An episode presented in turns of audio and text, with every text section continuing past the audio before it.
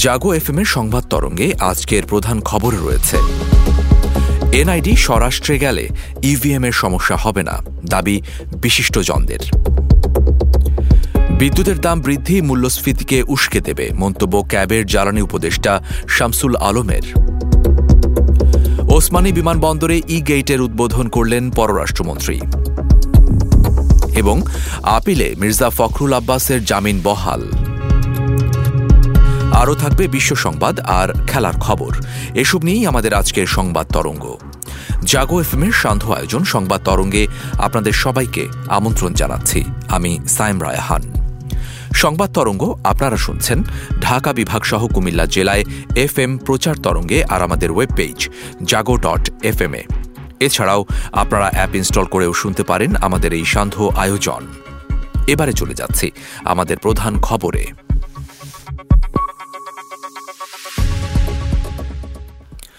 জাতীয় পরিচয়পত্র, অনুবিভাগ, স্বরাষ্ট্র মন্ত্রণালয়ের সুরক্ষা বিভাগে স্থানান্তর হলে ইলেকট্রনিক ভোটিং মেশিনে ভোট গ্রহণে সমস্যা হবে না বলে মন্তব্য করেছেন বিশিষ্টজনেরা আজ সকালে নির্বাচন ভবনে শিক্ষাবিদ মোহাম্মদ জাফর ইকবাল ড কায়কোবাদ সহ বেশ কয়েকজন বিশিষ্ট নাগরিকের সঙ্গে আলোচনা করেছে নির্বাচন কমিশন। এ প্রসঙ্গে তারা বলেন, ইভিএম হবে কি হবে না সেটা নিয়ে আলোচনা হয় নাই। আলোচনাটা হয়েছে যে এই ডাটাগুলি যদি অন্য কোথাও থাকে তাহলে আমাদের ইভিএম ব্যবহার ব্যবহার করতে কোনো ঝামেলা হবে কিনা। টেকনিক্যাল পয়েন্ট থেকে তো কোনো ঝামেলা হওয়ার কথা না কারণ একই জিনিস এখানে থাকুক বা ওইখানে থাকুক। এখন আলোচনাটা হয়েছে যে এই দায়িত্বটা কি ইলেকশন কমিশন নেবে না অন্য কেউ নেবে? আমি বলছি যে এটা যার কাছে থাকুক একই জিনিস তো। আপনার কাছে আছে একটা আমার কাছে আছে একটা আপনার কাছে একটা আছে কোনো তো পার্থক্য নাই একই জিনিস আইডেন্টিক্যাল জিনিস। যদি এটা পার্থক্য থাকে তাহলে তো মানে গোড়াতেই গোলো। তাহলে তো আমরা টাটা বেস তৈরি করতে পারি না আমরা জানি না কেন টাটা বেস তৈরি করতে হয়। অন্য যে কোনো প্রতিষ্ঠানে যাক না কেন তাদের তো এই অভিজ্ঞতাটা নাই। এটা তো সত্য কথা তাই না? সুতরাং এই অভিজ্ঞতাটা আমাদের কাজে লাগানো উচিত এবং আমাদের ব্যয় সাশ্রয়ী হওয়া উচিত। প্রতিটা বিষয়ে আলাদা আইডি না একটি আইডিতে সমস্ত কিছু চলবে। এখন যেমন এনআইডির মাধ্যমে অনেক অনেক কাজ আমাদের চলছে। আশা করি আগামী দিনগুলোতে আরও অন্যান্য কাজও এই একটি কার্ডের মাধ্যমেই আমরা করব। কনজিউমার্স অ্যাসোসিয়েশন অব বাংলাদেশ ক্যাবের জ্বালানি উপদেষ্টা শামসুল আলম বলেছেন, পাইকারি বিদ্যুতের দাম বৃদ্ধির পর গ্রাহক পর্যায়ে বিদ্যুতের দাম বাড়লে দু তেইশ সালের মূল্যস্ফীতিকে তা উস্কে দেবে। বিদ্যুতের দাম বৃদ্ধি জনগণের কষ্ট বাড়িয়ে দিচ্ছে মন্তব্য করে তিনি বিদ্যুৎ খাতের সিস্টেম লস, অনিয়ম বন্ধে সরকারকে উদ্যোগ নেয়ার আহ্বান জানান। আজ বিদ্যুতের দাম বৃদ্ধি সংক্রান্ত গণশুনানিতে সাংবাদিকদের প্রশ্নের জবাবে তিনি এসব কথা বলেন। রেট অফ রিটার্ন সুদ ঋণের সুদ ইকুইটি মানি এসব কিছুই দেখা যাচ্ছে যে মাত্রাতিরিক্ত বৃদ্ধি করা হয়েছে। সেই সব জায়গাগুলো আজকের বর্তমান পরিস্থিতিতে বিবেচনা করা খুবই জরুরি। এবং সেটা অর্থনীতির উপরে চাপ কমানোটাই এখন মূল বিবেচ্য বিষয়। তা যদি না করা হয়, ব্যয় বৃদ্ধি হলে মূল্যস্ফীতির বছরগুলো আশঙ্কা করা হচ্ছে দুই হাজার তেইশ সাল। সেই দুই হাজার তেইশ সালের মূল্যস্ফীতিটাকে উস্কে দেবে এই বিদ্যুতের মূল্যবৃদ্ধি, ভোক্তা পর্যায়ের এই বিদ্যুতের মূল্য বৃদ্ধি প্রবাসী অধ্যুষিত সিলেটের ওসমানী আন্তর্জাতিক বিমানবন্দরে চালু হল ই গেইট আজ পররাষ্ট্রমন্ত্রী ও সিলেট এক আসনের সংসদ সদস্য ড এ কে আব্দুল মোমেন ছটি ই গেইটের আনুষ্ঠানিক উদ্বোধন করেন। এ সময় মন্ত্রী বলেন ই গেইট চালু হওয়ায় অনেক উপকার হবে। বিশেষ করে প্রবাসীরা দেশে এলে নানা দুর্ভোগের মুখে পড়েন। এখন এ দুর্ভোগ অনেকটাই লাঘব হবে। এ প্রসঙ্গে তিনি আরও বলেন। শেখ হাসিনার সরকার আপনার প্রবাসী বান্ধব, বাংলাদেশি জনগণের বান্ধব। উনি চায় যে হয়রানিমূলক সব সেবা পাওয়ার জন্য। তারই একটা উদ্যোগ হিসাবে ডিজিটাল বাংলাদেশ। আর তারই আরেকটা উদ্যোগ হিসাবে এই আমাদের ই পাসপোর্ট অ্যান্ড নাও ই গেটের ফলে আমাদের যাত্রী সেবা অনেক মান বাড়বে। তাদের খামাহা তাদের কেউ হয়রানি করবে না। মেশিন, তারা তাদের পাসপোর্টদের দিবেন, দেখলেন এখানে। পাসপোর্টটা দ্বারা ধরেন, তারপরে ওরা মেশিন ওনাকে ভেরিফাই করে, তাদের গেটটা খুলে দেয়। কোনো ধরনের ঝামেলা নাই। আমরা এই ধরনের হয়রানি মুক্ত সেবা সবাইকে দিতে চাই। আমরা তিনটি এয়ারপোর্ট এটা চালু হয়েছে এবং এগুলো ইন্টারন্যাশনাল এয়ারপোর্ট, আর আমরা ই পাসপোর্টও অনেক অনেক চালু করেছি। বিএনপি মহাসচিব মির্জা ফখরুল ইসলাম আলমগীর ও দলটির স্থায়ী কমিটির সদস্য মির্জা আব্বাসকে হাইকোর্টের দেয়া জামিন বহাল রেখেছেন আপিল বিভাগ। একই সঙ্গে তাদের জামিন বিষয়ে জারি করা রুল ত্রিশ দিনের মধ্যে নিষ্পত্তির নির্দেশ দিয়েছেন সর্বোচ্চ আদালত। পাশাপাশি চেম্বার জজ আদালত মির্জা ফখরুল আব্বাসের জামিননামা দাখিলে যে নিষেধাজ্ঞা দিয়েছিলেন তা প্রত্যাহার করেছেন আপিল বিভাগ। হাইকোর্টের আদেশের বিরুদ্ধে করা রাষ্ট্রপক্ষের আবেদনের শুনানি নিয়ে আজ প্রধান বিচারপতি হাসান ফয়েজ সিদ্দিকীর নেতৃত্বাধীন আপিল বিভাগ এ আদেশ দেন। আদালতে আবেদনের পক্ষে শুনানিতে ছিলেন জ্যেষ্ঠ আইনজীবী জয়নুল আবেদিন। সাংবাদিকদের প্রশ্নের উত্তরে তিনি বলেন, চেম্বার আদালত যে আদেশটি দিয়েছিলেন, সেই আদেশটি ব্যাকেট করে দিয়েছেন এবং আরেকটি আদেশ দিয়েছেন, বলছেন যে রুলটি এক মাসের মধ্যে নিষ্পত্তি করার জন্য। সুতরাং হাইকোর্ট বিভাগ যে বেলটি দিয়েছে, সেটা বহাল আছে। আপিল বিভাগের আদেশটি পাওয়ার পরেই আমরা বেল ফার্নিশ করব। তাদের বিরুদ্ধে যেহেতু আর কোনো মামলা নাই এখন পর্যন্ত কোনো মামলা নাই।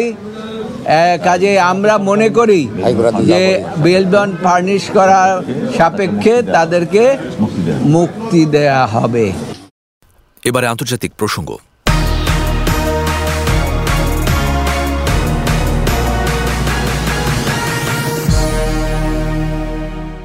গত সপ্তাহে গ্লোবাল পিস ইন্ডেক্স বিশ্বের সবচেয়ে নিরাপদ এবং সবচেয়ে শান্তিপূর্ণ দেশগুলোর তালিকা প্রকাশ করেছে। এই তালিকায় কুয়েতকে আরব বিশ্বের দ্বিতীয় নিরাপদ ও শান্তিপূর্ণ দেশ হিসেবে অভিহিত করেছে সংস্থাটি। উনচল্লিশতম স্থান দখল করেছে কুয়েত। পাশাপাশি কাতার বিশ্ব র্যাঙ্কিংয়ে তেইশতম স্থানও অর্জন করেছে বলে জানা গেছে, যা আরব বিশ্বের প্রথম নিরাপদ ও শান্তিপূর্ণ দেশ। শুধু তাই নয়, রিপোর্ট অনুযায়ী বিশ্বের সবচেয়ে নিরাপদ ও শান্তিপূর্ণ দেশের খেতাব অর্জন করেছে আইসল্যান্ড।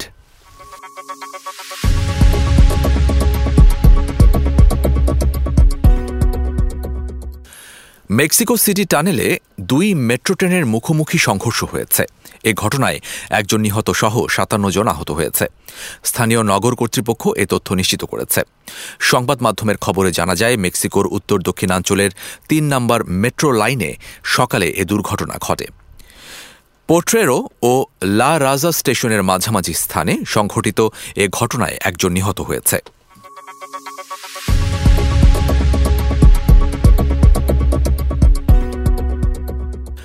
ভারতের রাজধানী নয়াদিল্লিতে পুলিশের উপর হামলা চালিয়েছেন আফ্রিকার বিভিন্ন দেশের প্রায় একশো নাগরিক। আজ নয়াদিল্লির নেব সেরায়ের রাজু পার্ক এলাকায় এ ঘটনা ঘটে। হামলাকারীরা সবাই ওই এলাকায় বসবাস করেন বলে জানা গেছে। যাদের ভিসার মেয়াদ শেষ হয়ে গেছে, দিল্লি পুলিশের মাদক বিরোধী শাখার সদস্যরা সেই সব ব্যক্তিদের আটক করতে যান। ঠিক তখনই এ হামলার ঘটনা ঘটে।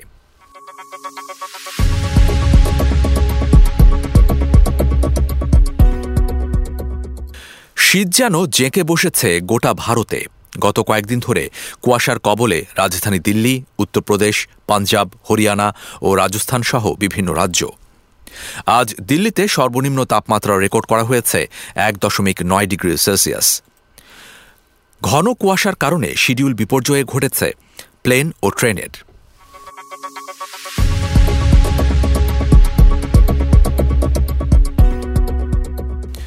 এবারে সামাজিক যোগাযোগ মাধ্যমে সর্বাধিক আলোচিত বিষয় নিয়ে থাকছে আমাদের এবারের আয়োজন। বিগত কয়েক বছরে মহামারী এবং ইউক্রেন রাশিয়া সংঘাতকে কেন্দ্র করে খাদ্য সরবরাহে ঘাটতি দেখা দেয়। এর প্রভাবে বিশ্বব্যাপী খাদ্যের দাম বেড়েছে। জাতিসংঘের খাদ্য ও কৃষি সংস্থা এফএও জানায় দু হাজার বাইশ সালে বিশ্বব্যাপী খাদ্যের দাম রেকর্ড উচ্চতায় পৌঁছেছে। বিস্তারিত প্রতিবেদনে। বিগত কয়েক বছরে মহামারী এবং ইউক্রেন রাশিয়া সংঘাতকে কেন্দ্র করে খাদ্য সরবরাহে ঘাটতি দেখা দেয়। এর প্রভাবে বিশ্বব্যাপী খাদ্যের দাম বেড়েছে। জাতিসংঘের খাদ্য ও কৃষি সংস্থা এফএও জানায় দু হাজার বাইশ সালে বিশ্বব্যাপী খাদ্যের দাম রেকর্ড উচ্চতায় পৌঁছেছে। এফএওর এক প্রতিবেদনে এমন চিত্র ফুটে উঠেছে। সংস্থাটি জানায় দু হাজার বাইশ সালে খাদ্যের মূল্য সূচক ছিল একশো তেতাল্লিশ দশমিক সাত পয়েন্ট, যা উনিশশো নব্বই সালের পর সর্বোচ্চ। মূল্যসূচক অনুযায়ী দু হাজার একুশ সালের তুলনায় দু হাজার বাইশ সালে খাদ্যের দাম চোদ্দ দশমিক তিন শতাংশ বৃদ্ধি পেয়েছে। অতিমারি করোনার ধাক্কার পর বিশ্ব অর্থনীতির চাকা ঘুরতে থাকে। দু হাজার একুশ সালে সূচকটি আঠাশ শতাংশ বেড়ে যায়। তবে গত ফেব্রুয়ারিতে ইউক্রেনে রাশিয়ার আক্রমণের পর কৃষ্ণসাগরে বাণিজ্য বাধাগ্রস্ত হওয়ার আশঙ্কা দেখা দেয়। এতে খাদ্যের দাম আবারও হু হু করে বাড়তে শুরু করে। এফএও জানায়, গত ডিসেম্বরে বৈশ্বিক খাদ্য মূল্যসূচক থেকে একশো বত্রিশ দশমিক চার পয়েন্টে। এদিকে টানা নয় মাসে কমেছে বেঞ্চমার্ক সূচকটি। নভেম্বরে এটি ছিল একশো পঁয়ত্রিশ দশমিক সাত পয়েন্ট। পরবর্তী সময়ে তা সংশোধন করে নভেম্বরে করা হয় একশো পঁয়ত্রিশ পয়েন্ট। এদিকে ডিসেম্বরে সূচক পতনের কারণে আন্তর্জাতিক বাজারে উদ্ভিদজাত তেলের দাম কমেছে। একই সঙ্গে কমেছে শস্য ও মাংসের দামও। তবে দুগ্ধজাত পণ্য ও চিনির দাম সামান্য বৃদ্ধি পেয়েছে বলে প্রতিবেদনে উল্লেখ করেছে এফএও। এরপরও দু হাজার বাইশ সাল জুড়ে এফ এফএওর পাঁচটি খাদ্য উপসূচকের মধ্যে চারটি রেকর্ড উচ্চতায় পৌঁছায়। শস্য, মাংস, দুধ ও উদ্ভিদজাত তেল রেকর্ড উচ্চতায় পৌঁছালেও চিনির সূচক ছিল বিগত দশ বছরের মধ্যে সর্বোচ্চ। এফএওর আরও জানায় দু হাজার বাইশ সালে বাজারে মন্দাভাব, জ্বালানির উচ্চ মূল্য ও উৎপাদন খরচ, প্রতিকূল আবহাওয়া এবং বিশ্বব্যাপী ক্রমাগত খাদ্য চাহিদা বাড়ার কারণে খাদ্যশস্য মূল্যসূচক সতেরো দশমিক নয় শতাংশ বৃদ্ধি পেয়েছে। H M Zubaira Purba, desk report, Jago FM M, Dhaka. চলমান বৈশ্বিক মন্দায় মানুষ তাদের জীবনযাত্রার ব্যয়ে লাগাম টানতে বাধ্য হয়েছে। তাই কমেছে, ইলেকট্রনিক্স পণ্যের বেচাকেনা। ফলে চাপের মুখে পড়েছে দক্ষিণ কোরিয়ার প্রযুক্তি জায়ান্ট স্যামসাং। বিস্তারিত ডেস্ক রিপোর্টে। চলমান বৈশ্বিক মন্দায় মানুষ তাদের জীবনযাত্রার ব্যয়ে লাগাম টানতে বাধ্য হয়েছে। তাই কমেছে ইলেকট্রনিক্স পণ্যের বেচাকেনা। ফলে চাপের মুখে পড়েছে দক্ষিণ কোরিয়ার প্রযুক্তি জায়ান্ট স্যামসাং। গত বছরের শেষ তিন মাসে আট বছরে সর্বনিম্ন মুনাফা করেছে কোম্পানিটি। বিবিসি প্রকাশিত এক প্রতিবেদন সূত্রে এসব তথ্য জানা গেছে। বিশ্বব্যাপী চলমান মন্দায় সাধারণ মানুষ অতি প্রয়োজন ছাড়া জিনিসপত্র কেনা কমিয়ে দিয়েছেন, যার প্রভাব পড়ছে ইলেকট্রনিক পণ্যের বেচাকেনায় চাহিদা যেহেতু কম, সেহেতু কমেছে ইলেকট্রনিক পণ্য তৈরিতে ব্যবহৃত চিপের দামও। সুতরাং ভোক্তাদের এ খরচে লাগাম টানা সাম্প্রতিক মাসগুলোতে প্রযুক্তি জায়ান্টদের ব্যবসায়ে ব্যাপক আঘাত করেছে। যার মধ্যে অন্যতম হচ্ছে বিশ্বের সবচেয়ে বড় মেমটি চেপ, স্মার্টফোন এবং টিভি নির্মাতা প্রতিষ্ঠান স্যামসাং। দু হাজার বাইশ সালের শেষ তিন মাসে, অর্থাৎ অক্টোবর থেকে ডিসেম্বর, রেকর্ড লোকসানের পূর্বাভাস দিয়েছে প্রতিষ্ঠানটি। এই সময় তাদের মুনাফা উনসত্তর শতাংশ কমে যাবে, যা বিগত আট বছরের মধ্যে সবচেয়ে কম। পূর্বাভাসে স্যামসাং জানিয়েছে, বিদায়ী বছরের শেষ তিন মাসে তাদের অপারেটিং মুনাফা প্রায় চার দশমিক তিন ট্রিলিয়ন ওয়ান কমে যাবে। মার্কিন ডলারে যার পরিমাণ দাঁড়ায় তিন দশমিক চার বিলিয়ন, এটি দু সালের পর স্যামসাংয়ের সবচেয়ে কম ত্রৈমাসিক মুনাফা, যেখানে সেই সময় প্রায় পাঁচ দশমিক নয় ট্রিলিয়ন ওয়ান মুনাফার প্রত্যাশা করেছিল প্রতিষ্ঠানটির বিনিয়োগকারীরা। সম্প্রতি দক্ষিণ কোরিয়ার এ প্রযুক্তি কোম্পানি এক বিবৃতিতে জানিয়েছে, গ্রাহকরা কেনাকাটায় লাগাম টানায় চতুর্থ ত্রৈমাসিকে মেমোরি চিপের দাম কিংবা চাহিদা অপ্রত্যাশিতভাবে কমে গেছে। এদিকে বৈশ্বিক অর্থনৈতিক অনিশ্চয়তার মধ্যে স্মার্টফোনের বিক্রিও কমেছে, ফলে আয় কমে গেছে। আগামী একত্রিশে জানুয়ারি প্রতিষ্ঠানটি তাদের সম্পূর্ণ আর্থিক বিবৃতি প্রকাশ করবে বলে জানিয়েছে BBC. Sadia Sujana, desk report, Jago FM M Dhaka. এবারে খেলার খবর।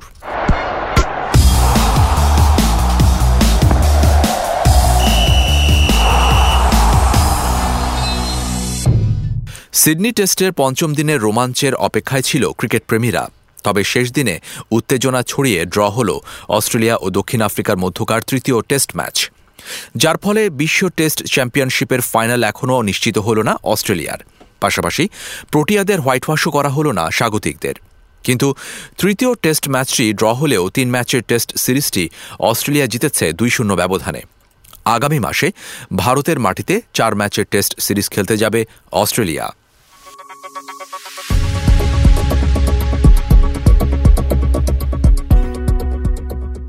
লালিগায় শীর্ষস্থান পোক্ত করার মিশনে রবিবার হাই ভোল্টেজ ম্যাচে অ্যাথলেটিকো মাদ্রিদের মাঠে আতিথ্য নেবে জাভির বার্সেলোনা। মেট্রোপলিটানো স্টেডিয়ামে ম্যাচ শুরু বাংলাদেশ সময় রাত দুইটায়। বার্সেলোনা কোচ জাভি হার্নান্দেজ বলেন, অ্যাথলেটিকোর মাঠ কঠিন হলেও পূর্ণ তিন পয়েন্টই আমাদের লক্ষ্য। এদিকে শনিবার রাতে ভিয়ারিয়ালের কাছে দুই এক গোলে হেরে গেছে রিয়াল মাদ্রিদ।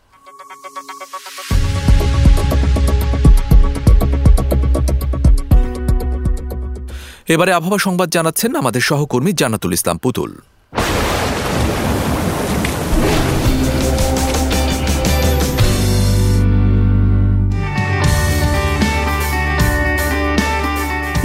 আপনাকে জানিয়ে দিচ্ছে, আজ সকাল নটা থেকে পরবর্তী চব্বিশ ঘণ্টার আবহাওয়ার পূর্বাভাস। পূর্বাভাসে বলা হয়েছে, অস্থায়ীভাবে আংশিক মেঘলা আকাশ সহ সারা দেশের আবহাওয়া শুষ্ক থাকতে পারে। সেই সাথে মধ্যরাত থেকে সকাল পর্যন্ত সারা দেশে মাঝারি থেকে ঘন কুয়াশা পড়তে পারে এবং এটি দেশের কোথাও কোথাও দুপুর পর্যন্ত অব্যাহত থাকতে পারে। টাঙ্গাইল, ফরিদপুর, মানিকগঞ্জ, যশোর, চুয়াডাঙ্গা, সাতক্ষীরা ও কুষ্টিয়া জেলা সহ রাজশাহী ও রংপুর বিভাগের উপর দিয়ে মৃদু থেকে মাঝারি ধরনের শৈত্যপ্রবাহ বয়ে যাচ্ছে এবং তা অব্যাহত থাকতে পারে। সারা দেশে রাতের তাপমাত্রা প্রায় অপরিবর্তিত থাকতে পারে এবং দিনের তাপমাত্রা সামান্য বৃদ্ধি পেতে পারে। দিন ও রাতের তাপমাত্রা পার্থক্য কমে যাওয়ার কারণে সারা দেশে মাঝারি থেকে তীব্র শীতের অনুভূতি হতে পারে। আজ ঢাকায় সর্বোচ্চ তাপমাত্রা রেকর্ড করা হয়েছে পনেরো দশমিক চার এবং সর্বনিম্ন বারো দশমিক তিন এবং কুমিল্লায় সর্বোচ্চ তাপমাত্রা ষোলো দশমিক ছয় এবং সর্বনিম্ন তেরো দশমিক নয় ডিগ্রি সেলসিয়াস। আজ ঢাকায় সূর্যাস্ত সন্ধ্যা পাঁচটা সাতাশ মিনিটে এবং আগামীকাল ঢাকায় সূর্যোদয় ভোর ছয়টা তেতাল্লিশ মিনিটে। এই ছিল আমার হাত থাকা আবহাওয়ার সর্বশেষ পূর্বাভাস। ফিরে যাচ্ছি স্টুডিওতে। এতক্ষণ আবহাওয়া সংবাদ জানাচ্ছিলেন আমাদের সহকর্মী জান্নাতুল ইসলাম পুতুল। ধন্যবাদ আপনাকে। শেষ করছি আজকের সংবাদ তরঙ্গ। শুভেচ্ছা সবাইকে।